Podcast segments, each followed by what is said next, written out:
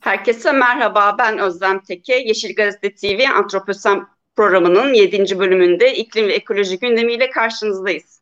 Merhabalar, ben Sedat Gündoğdu. Bu hafta kuraklığın pençesindeki bir zaman diliminde Antroposen'i yine çevre ve iklim gündemi ekseninde konuşmaya devam ediyoruz.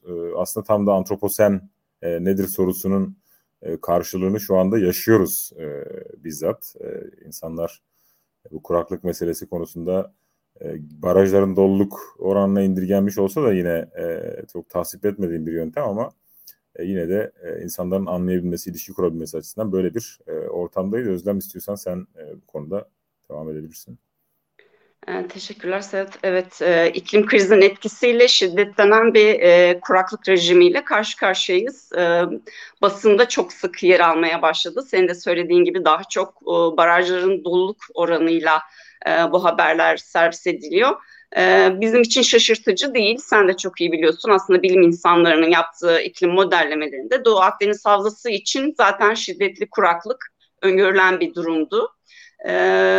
Bu ölçekte bir kuraklık yalnız daha önceki eski yıllarda, geçmiş yıllarda yaşanan kuraklıktan çok daha farklı bir şekilde bütün dünya genelinde neredeyse kendini hissettiren bir boyutta.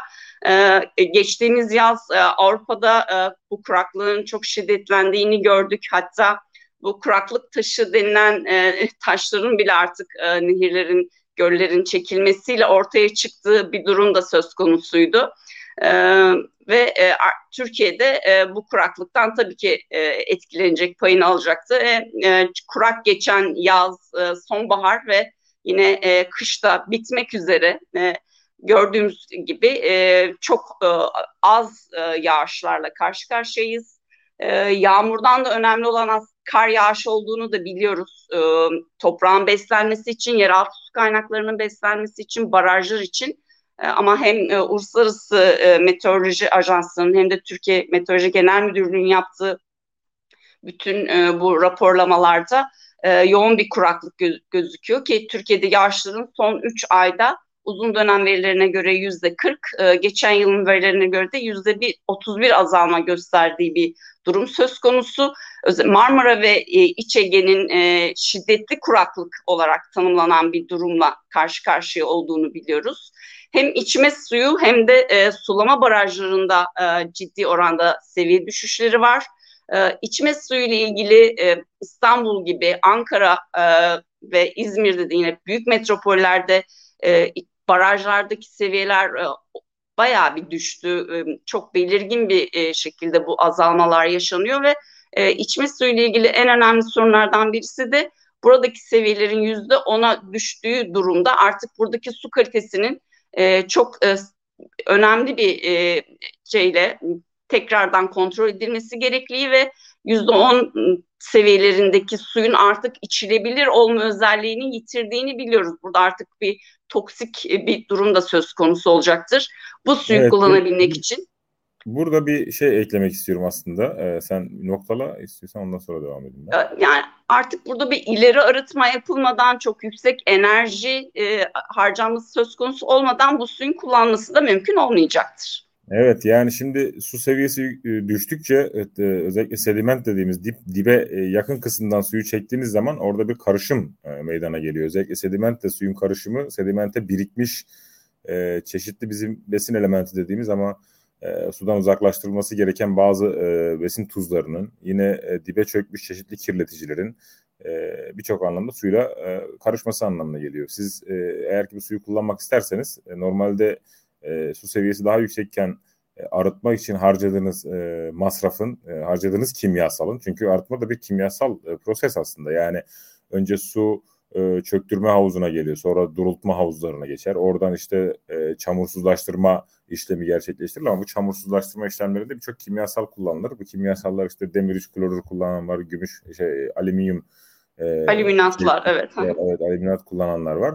Ama bunların başarısı belli orandaki, belli skaladaki askıda katı madde için geçerli. Daha mikro kirletici dediğimiz ki sedimentte yoğun olarak birikim özelliği gösterebilen ağır metaller ve benzerlerinin giderilmesi için daha ileri arıtma tekniklerini kullanılması gerekir. suyun daha fazla arıtma tesisinde zaman harcaması anlamına gelir ki bu da harcadığınız enerjinin maliyetini de hesaba kattığınızda çok da böyle şey değil, dişe dokunur bir faaliyet olmaktan da uzaklaşıyor. Aslında burada şunu da belirtmekte fayda var diye düşünüyorum. İklim kriziyle beraber ortaya çıkan etkiler yeni bazı sonuçlar doğuruyor. Bu sonuçlar tahmin genelde modellemelere dahil edilmeyen sonuçlardır. Dolayısıyla bunları da eklediğiniz zaman kümülatif olarak daha şiddetli, bir sonraki periyotta daha şiddetli bir sonucun ortaya çıkması mümkün. Aslında biz bu kuraklıkla bunu yaşayacağız. Önümüzdeki yıllarda bunun etkilerini daha fazla göreceğiz. Çünkü şu anda toprakta ki su bulunurluğunda ciddi bir azalma var. Çünkü kuru toprak meselesi, su miktarı işte sadece eser miktarda kalan işte mikro su dediğimiz suyun, toprağın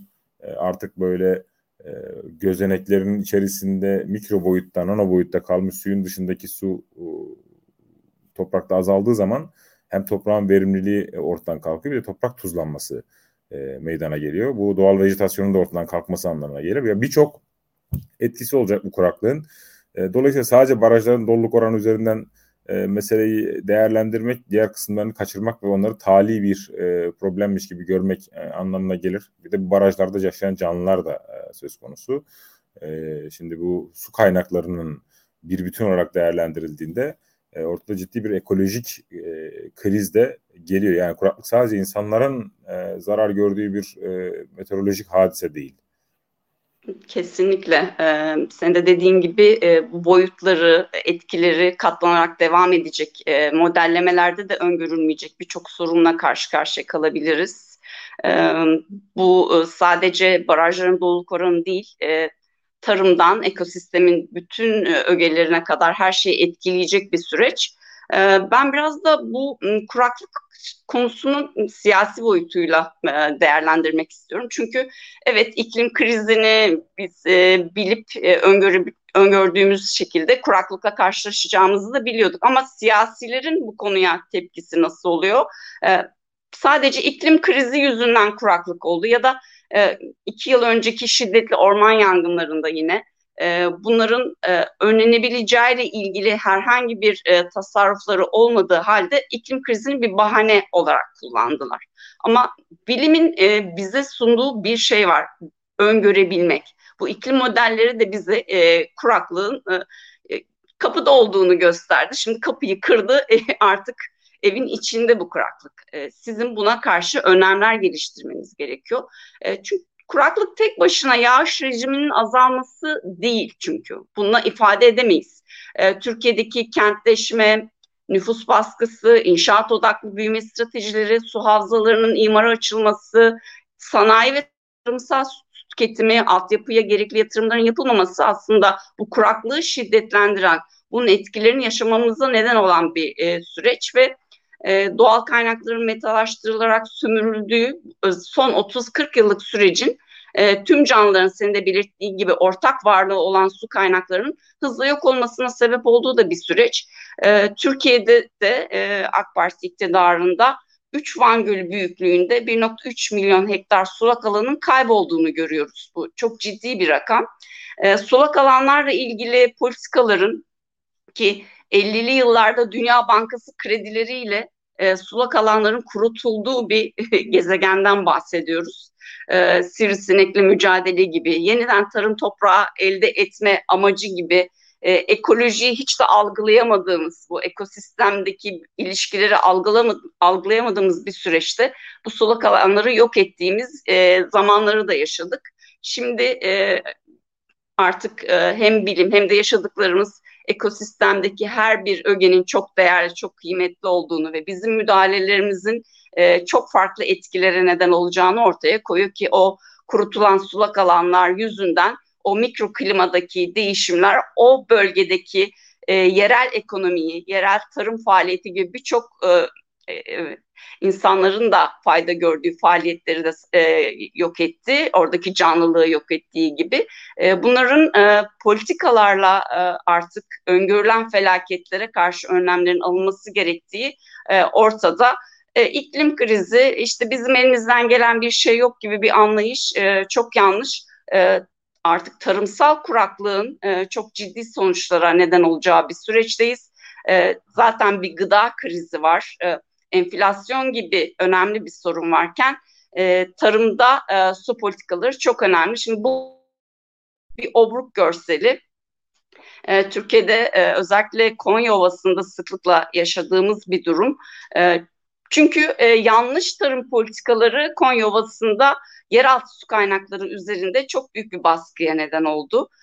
Orada yani hububat tarımının yerine daha çok mısır, şeker pancarı, yonca gibi biraz da oradaki hayvancılığın da dönüştüğü bir süreçte yem üretimine dayalı ve aşırı su tüketimine neden olan bir üretime geçiş bu tarz obrukların oldukça artarak, hızlanarak o bölgeyi tehdit ettiği bir durumu da meydana getirdi. Yeraltı su kaynakları şu an büyük tehdit altında.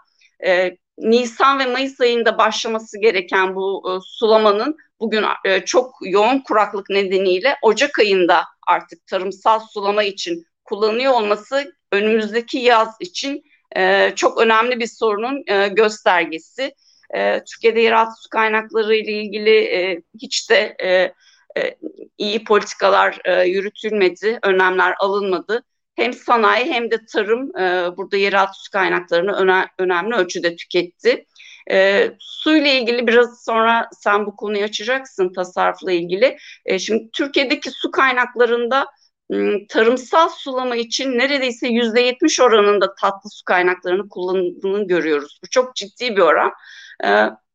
Ama suyla ilgili bir takım tasarruflardan bahsedildiği zaman bu daha çok bireysel önlemlere, işte evdeki su tüketimimize indirgendiğini görüyoruz. Ama siz tarımda ciddi bir çiftçinize eğitim vermeniz gerekiyor artık.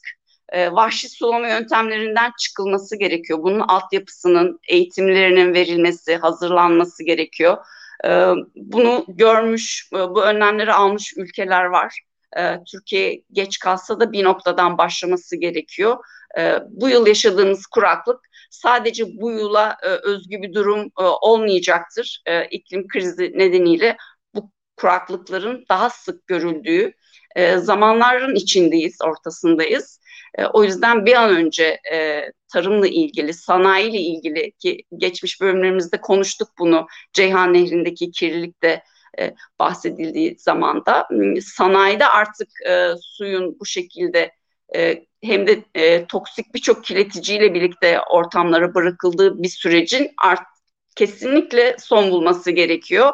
Hem sanayi hem tarım politikalarında su gerekli kıymeti, önemi görmeli. Bu konuda politikalar üretilmesi şart.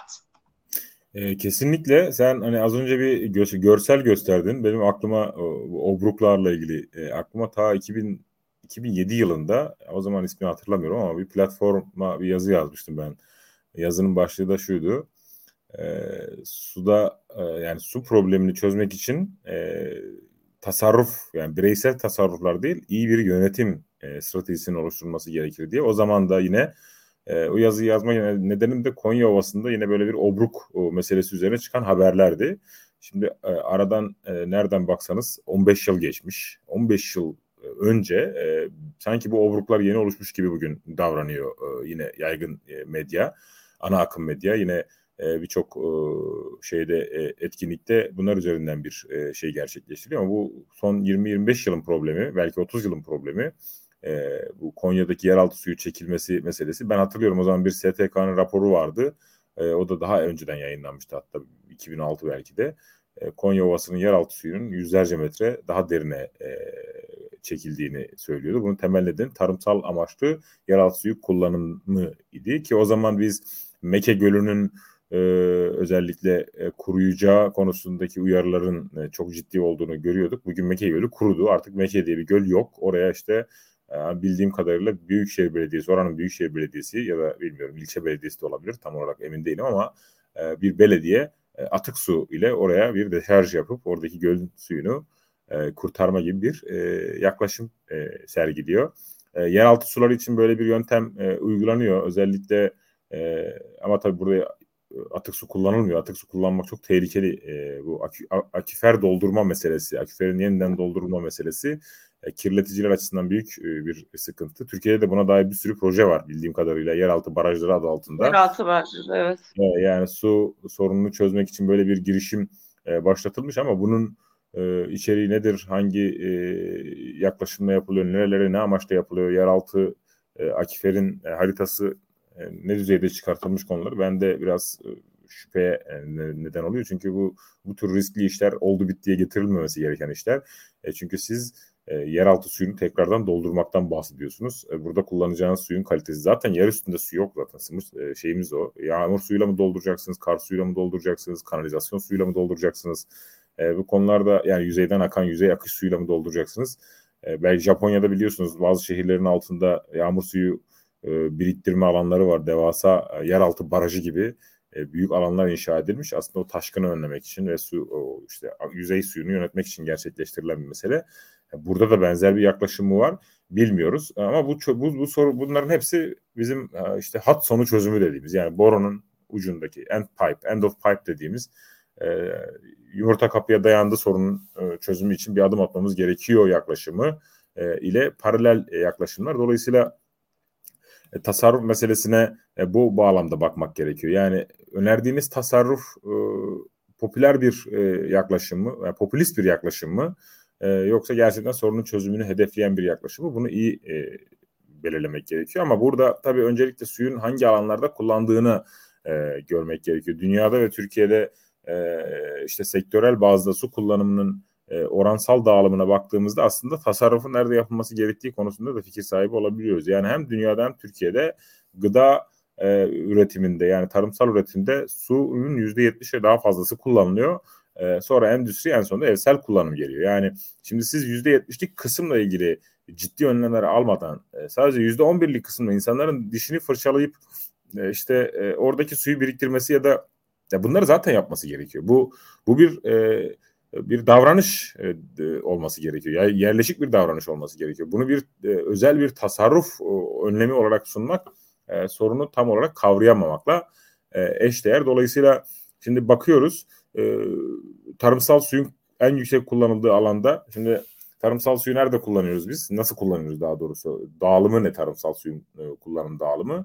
Şöyle büyük çoğunluğunu biz salma sulama, vahşi sulama olarak kullanıyoruz. Tabii bundan önce bu sektörel kullanımlar içerisinde diğer sektörlerin de hangi amaçla suyu nasıl kullandığında bilmek gerekiyor. Şimdi düşünün, şöyle bir senaryo şey yapalım. İşte bir televizyon programı, akşam farkındalık programı var, bazen çıkıyor.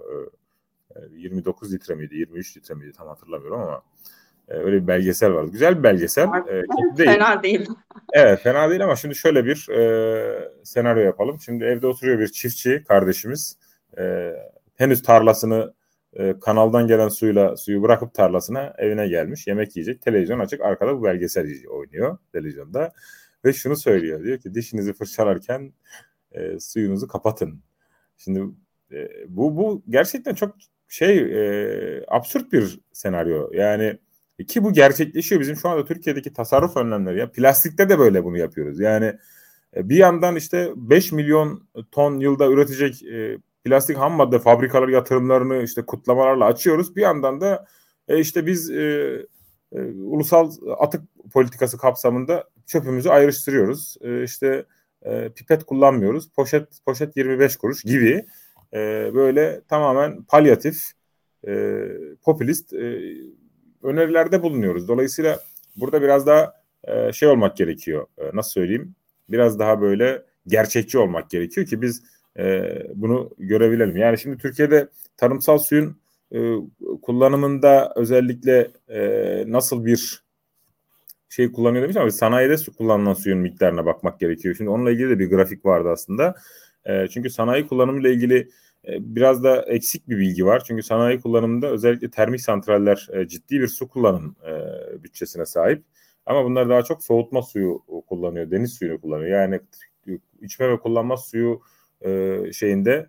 oransal olarak sanayinin kullandığı su miktarı biraz düşük. Ama burada şöyle bir problem var. Sanayi çok fazla atık su üretiyor. Yani soğutma suyu dışındaki atık suyun hiçbirini tekrar geri kullanmıyor. Türkiye'de neredeyse hiçbir sanayi kuruluşunun neredeyse diyorum, belki bir iki tane pilot örnek vardır, atık suyu tekrar kullandığını söylemek mümkün değil. Yani OSB kuruluyor. İşte OSB'lerin şimdiki propagandası yeşil OSB. Yani ne demek olduğu da belli değil. Yani içinde ne anlattığını da anlayamıyorsunuz. Yeşil OSB kuracağız diyor. Yani ne atık su kullanımı var, ne endüstriyel simbiyoz var, ne işte yenilenebilir enerji var, ne işte karbon nötr teknoloji var. Hiçbir şey yok ama yeşil OSB. Onu da nasıl yapıyorlar? İşte birkaç tane bu gatekeeper dediğimiz sustainability circularity uzmanlarını topluyorlar, getiriyorlar işte X firmasında eğitim yapıyorlar. Vay efendim biz işte yeşil eğitim aldık, sertifika aldık. Yeşil şeyde dönüşmek yapıyoruz, katkı sağlıyoruz gibi böyle gerçekten trajikomik işler bunlar. Yani sonra tabii bir de taahhütler veriyorlar. Ne taahhütü? Şimdi üretim prosesine dokunmadan işte ofiste ofisten atık su çıkartmıyoruz, ofisten çöp çıkartmıyoruz gibi böyle hamleler yapıyorlar. Bunların hiçbiri sorunun çözümüne katkı sağlamıyor. Üstüne üstlük bunlar sorunu derinleştiriyor. Bunun ismi greenwashing zaten. Yeşil yıkama, yeşil aklama dediğimiz mesele. Şimdi Türkiye'deki sanayi faaliyetlerinin ekserisi bu şekilde ilerliyor. Yani hiçbiri, neredeyse ama hiçbiri atık suyunu tekrar değerlendirme şeyi yapmıyor. İşte Ceyhan'daki meseleden biliyoruz. Yani Türkiye'deki sanayi tesislerinin gruplaştığı, kümeleştiği alanlardan çıkan atık suyun içerisindeki kimyasalların haddi hesabı yok. Bunların hiçbiri yönetmeliklerle denetlenmiyor. Yönetmelik çok genel geçer şeyleri denetliyor. Dolayısıyla biz sonra da gidip o nehirlerin, o atık suların döküldüğü nehirlerin şeylerine de uçlarına da kurmayı planlıyoruz işte. Organize sanayi, tarıma dayalı organize sanayi bölgesi yapmayı planlıyoruz. Yani organize sanayiden endüstriyel suyun, atık suyun bulaştığı, kirlendiği suyu alıp kullanıp bir de gıda üretimine geçip sanki hani işte iklime daha dayanıklı olacağını iddia etme gibi bir şeyimiz var. Bu çok böyle absürt bir durum. Dolayısıyla sanayide, özellikle sanayi tesislerinin gıda sanayisi hariç, çünkü gıdada farklı bir şey var ama özellikle tekstil ve benzeri sanayide, metal sanayisinde bu atık suyun kullanılması zaruri hale getirilmeli. Çünkü bunların kullandığı suyun önemli bir kısmı içme suyu kalitesinde su. Yani Türkiye'de sanayi tesislerinin büyük çoğunluğu içme suyu kalitesinde su kullanıyor. Yani yeraltı suyu da kullansa Türkiye'nin önemli bir kısmında yeraltı suyu içilebilir nitelikte. Yani dolayısıyla bunun bir önüne geçilmesi gerekiyor. Bu su kıtlığında Türkiye hani hep suyu kendine yeten ülke falan gibi söyleniyor ama bu tabii çok eski varsayımlara dayanarak üretilmiş bir şey. Şu anda bunun tekrardan bir değerlendirmesinin yapılıp yapılmadığından ben emin değilim. Belki bu değerlendirme yapılabilirse Türkiye'de bu kadar sulak alanın kuruduğu, bu kadar su kaynağının ortadan kalktığı bir ortamda hala 1960'larda 70'lerde yapılmış tanımlamalar üzerinde şekillendirilmiş bir su durumu değerlendirmesi bence geçerliliğini yitirmiştir. Bunu tekrardan değerlendirmeye muhtaç olduğunu düşünüyorum. Ya bir diğer su kullanım alanı olan tarımsal kullanım. Orada da tabii değiştirilmesi gereken noktalar var. Yani tarımsal amaçlı kullanılan suyun, onunla ilgili de bir grafiğimiz var. Öyle hatırlıyorum. Tarımsal amaçlı kullanılan suyun çeşitliliğine baktığımızda yine karşımıza en ilkel tarımsal sulama yöntemi geliyor. Yani kanalı aç, kürekle suyu sal. Ondan sonra o su yüzeyi yıkasın. Aynı zamanda biraz da bekletiyorlar tabii şeyin içerisinde. Ondan sonra o suyu tekrar drenaj havzasına, drenaj kanalına gönder ve böylelikle sulama gerçekleşmiş olsun. Şimdi bunun birkaç riski var. Bu birincisi çok ciddi bir su israfı. Yani en son hatırlıyorum Seyhan Baraj Gölü'nden çıkan suyun %60'tan fazlası hiçbir sulama faaliyetinde kullanılmadan doğrudan denize akıyor. Yani burası bir sulama barajı. Sulama amaçlı kullanılmış, kurulmuş bir baraj. Yine hidroelektrik santrali de var tabii ama asıl amaç Çukurova'yı, özellikle Aşağı Seyhan havzasını sulamak. Ama şimdi buradaki suyun önemli bir kısmı sulamadan tekrar denize karışıyor. Madem amaç sulamaksa o zaman bunun yönetimini buna göre yapmak gerekmiyor mu? Yani koca kanalların bir de yani o kadar güzel akıyor ki görmeniz lazım. Bütün havza boyunca bir sürü örümcek ağı gibi yayılmış kanallar var. Ve bu kanalların büyük çoğunluğundan pompayla çekilen su tarlalara salma sulama şeklinde boşaltılıyor. Damla sulama da var. Tabii yağmurlama sulama gibi uygulamalar da var ama bunların oranı zaten çok düşük. oransal olarak buna dair stratejiler de çok isabetli stratejiler olduğunu düşünmüyorum. Olsaydı bugün bu oranın 20 yılda %1'den %60'a 70'e yükselmesi gerekiyordu. Çünkü çok buna müsait havzada şey yok, çünkü eğim yok, dümdüz bir alandan bahsediyoruz. Dolayısıyla bu sistemlerin kurulması, geliştirilmesi çok daha kolay. Ama burada tabii başka faktörler devreye giriyor. Ama en nihayetinde bizim anladığımız, gördüğümüz kadarıyla sonuçta tarımsal sulama bizim asıl tasarruf yapmamız gereken sulama. Senin de bahsettiğin gibi yani daha şimdiden tarımsal sulama amaçlı su kullanımı başladı. Ne olacak şimdi? Madem bu su kıtlığının olduğu, işte sabah akşam barajlarda su var mı yok mu tartışıldığı bir ortamda biz tarımsal sulamaya başlamışsak bunun da önemli bir kısmını yine işte havzalarda aşırı su tüketen mahsul üretimine yönlendirmişsek, yani bunlar özellikle düşünülmesi ve üzerinde durulması gereken politik meseleler. Yani bunun için bir su yönetim politikası, tarım politikası gerekiyor. Tarım politikasını sadece üretilen ürünün rekoltesi üzerinden değil, stratejik olarak da uzun elimde iklime uyum, iklime dayanıklı mı, sıcaklığa dayanıklı mı, susuzluğa dayanıklı mı gibi faktörlerin de değerlendirilmesi gerekiyor. Yoksa yani Konya Ovası'na götürüp ben şimdi görüyorum Adana'da mesela karpuz yetiştiren birkaç çiftçi var tanıdığım. Onlar Konya'da da karpuz yetiştiriyor yani. Konya'da niye karpuz yetiştiriyoruz biz mesela? Bu çok, çünkü su tüketen bir şeyden bahsediyoruz. Ya bu çok basit bir örnek yani. Bu bölgesel olarak havzalar içinde hangi ürünün yetiştirilip yetiştirilmeyeceğinin çok keskin ayrımlarla belirlenmesi gerekiyor. Ya şimdi asıl tasarruf olarak önerilen şeyin geldiğimizde, yani evsel kullanımda ne amaçla, hangisini ne amaçla kullandığımıza geldiğimizde yine yanlış bir yaklaşım söz konusu. Yani şimdi bir kere kuyudan su çekip evsel amaçlı su kullanımının bir kere sonlandırılması gerekiyor. Çünkü yeraltı suyu bizim önümüzdeki yılların, 100 yılın, 50 yılın, 60 yılın, 70 yılın suyu. Bizi bu şey gibi düşünün, bankaya para yatırıyorsunuz. Yatırdığınız paranın ana parasını çekip harcıyorsunuz ama bir de ondan faiz getirmesini bekliyor. Çok absürt bir örnek oldu ama hani anlaşılsın diye söylüyorum bunu. Şimdi siz asıl şey yapmanız, korumanız gereken havzadan toplam evsel su kullanımının %28, %30'u belki düşmüştür biraz. 20'ye kadar düşmüş olabilir. Bu sayılar da güncellenmesi gereken oranlar. Bu miktarda bir suyu siz yer altından sondajla çekiyorsunuz ve bunu evsel amaçlı kullanıyorsunuz. Birçok yerde, birçok sitede, özellikle bu lüks sitelerde benim gördüğüm bir uygulama bu. Birçok gittiğim yerde kuyu suyu çekip bunu bahçe sulamasında yoğun olarak kullandıklarını biliyoruz. Yani bu lüks de exclusive dediğimiz, yani lüks bölgelerin çoğunlukla yaptığı bir şey. Özellikle Akdeniz bölgesinde çok yaygın bir yöntem bu. Dolayısıyla yeraltı suyunun bu amaçla kullanımının bir kere kesinlikle yasaklanması gerekiyor. Bunun başka bir çaresi yok. Çünkü sizin gelecek nesillerin kullanması için ayırdığınız suyu şimdiden işte çim sulamak için ya da işte araba yıkamak için ya da işte ne bileyim havuz doldurmak için kullanmanız akıl alır gibi değil.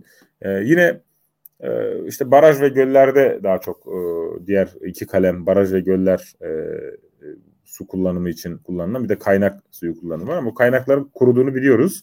Nereden biliyoruz? Birçok kaynak artık eskisi gibi akmıyor. Dolayısıyla akmadığı için sonuç ne olacak? Başka kaynaklardan, özellikle barajlardan, içme suyu barajlarından su çekimi söz konusu olacak.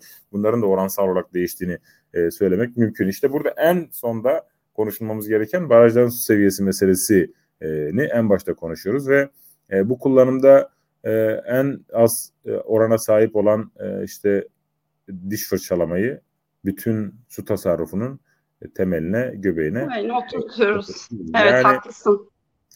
Bu biraz absürt bence. Bunun özellikle değerlendirilmesi gerekiyor. Evet, konuşmanda belirttin. Türkiye'deki suyun miktarı hakkında da bir takım yanlış bilgilerimiz var. Hep suyun Türkiye'de çok bol olduğu ile ilgili bir inanış var. Ama Türkiye'nin büyük bir oranı su stresi yaşıyor.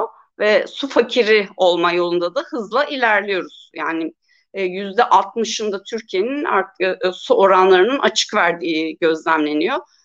Su politikaları çok kötü, tarım politikaları çok kötü, endüstri politikaları çok kötü. Hiçbirisinde su gerekli önem atfedilerek bu politikalar geliştirilmiyor. Bahsettiğim gibi endüstride su tüketimi hem de kirleticileri de göz önünde bulundurduğumuzda başka sorunlara da neden olacak bir ölçekte suyu geri kazanacak şekilde ve kaynağında geri dönüştürecek sistemler teknolojik olarak mümkünken bunun hükümet tarafından altyapısı, kanunları, yönetmelikleri, teşvikleri bir türlü hazırlanmak için sanayi fütursuzca yeraltı su kaynaklarını kullanabiliyor. Tonlarca su kullanıp, kirletip yine büyük de bir debi sorunu yaratarak bu suyu ortama bırakıyor. Organize sanayi bölgeleri konuşmuştuk.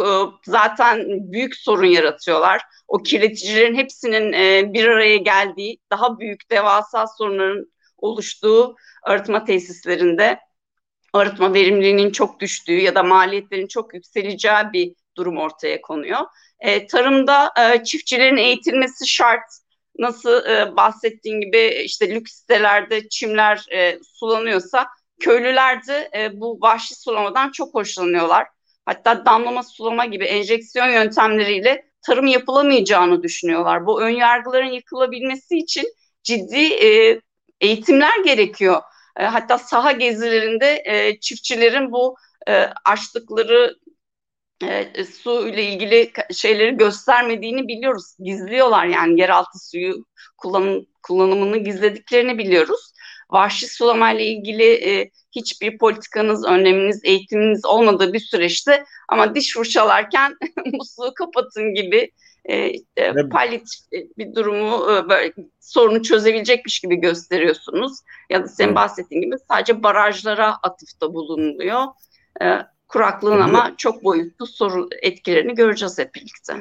Tabii bir de burada şöyle de bir yaygın hata var. Yine birkaç, yani bu mühendis yaklaşımı olarak değerlendiriyorum bunu. Yani bu atık suyun tarımsal sulamada kullanılması meselesi böyle havalarda uçuşuyor. Yani herkes söylüyor bu atık suları tarımsal sulamada kullanalım falan ama yani şimdi bu atık su dediğimiz mesele öyle alıp da götürüp de tarlada bitki sulamaya kullanılacak nitelikte arıtılıyor mu arıtılmıyor mu meselesini kimse değerlendirmiyor. Şöyle bir Türkiye'deki arıtma tesislerinin genel bir resmine bir baktığınızda aslında buradan çıkan suyun değil arıtma herhangi bir ortama bile salınamayacak kadar düşük kaliteli yüksek kirleticilikte olduğunu söylemek mümkün. Çünkü birçok arıtma tesisi, kentsel arıtma tesisi endüstriyel atık su alıyor. Yani şimdi ben bu bizim çevre çalıştayı için bölgedeki atık su tesislerinin durumuyla ilgili bir ufak bir araştırma yaptım da şunu gördüm.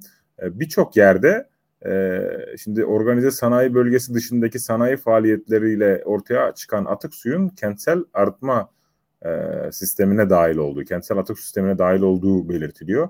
Şimdi böyle bir ortamda evsel arıtma yöntemiyle siz bu kimyasalları arıtamazsınız. Böyle bir dünya yok. Arıtamadığınız için de buradan çıkan suyu tekrar herhangi bir yerde kullanma suyu olarak kullanamazsınız. Yani bunu kullanılabilir mi? Teorik olarak kullanılabilir ama şu şartlarda bunu arıtma tesislerinin durumundan bağımsız olarak söylemeniz mümkün değil. Çünkü bunun içerisindeki mikro kirleticiler evsel arıtma yöntemleriyle giderilebilecek kirleticiler değil. Burada birkaç tane pilot örnek var. Büyük olmasa da kapasitesi işte arıtma kabiliyeti yüksek olan özellikle bu membran filtre yöntemi kullanan çok pahalı yöntemler olmakla birlikte atık suyun niteliğine göre de idame matraflarının arttığı bir sistemden bahsediyoruz. Dolayısıyla atık suyu tarımsal sulamada kullanalım demeden önce şunu yapmakta fayda var. Bir kere bütün yapılara, istisnasız bütün yapılara gri su kullanım zorunluluğu getirilmeli. Yani lavabodan çıkan suyun tuvalette kullanımını hedefleyen. Yani diş fırçalamaktaki, diş fırçalarken su biriktirmekten ya da diş fırçalarken suyu kapatmaktan daha etkin bir çözüm bu.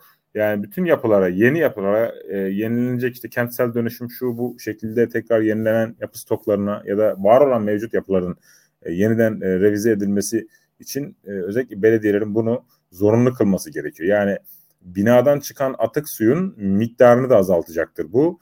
Çünkü iki farklı kanaldan atık su oluşuyor. Birincisi işte mutfak lavabosu, işte banyodaki lavabo ve banyo. Bir de tuvalet, yani daha böyle mikrobiyolojik açıdan problem yaratabilecek bir şeyden bahsediyoruz. Dolayısıyla buradan çıkan suların bu tarafta kullanılması, fazlasının bina altında depolanıp bir şekilde kimyasal olarak içeriğindeki giderilmesi kolay bu arada. Bu bahsettiğimiz deterjan ve benzeri şeylerin, sabun, işte şampuan, deterjan ve bunlar, daha çok bunlar kullanıldığı için söylüyorum bunu. Bunların giderilmesi mümkün. Bunun için sofistike yöntemler var. Dolayısıyla bunların kullanılarak bunlar iyileştirildiği bir şeyle bu gri sular o zaman işte şeylerde kullanılabilir. Çim sulamasında, araba yıkamasında ya da işte farklı amaçlarla kullanılabilir. Kullanılması da gereklidir diye düşünüyorum.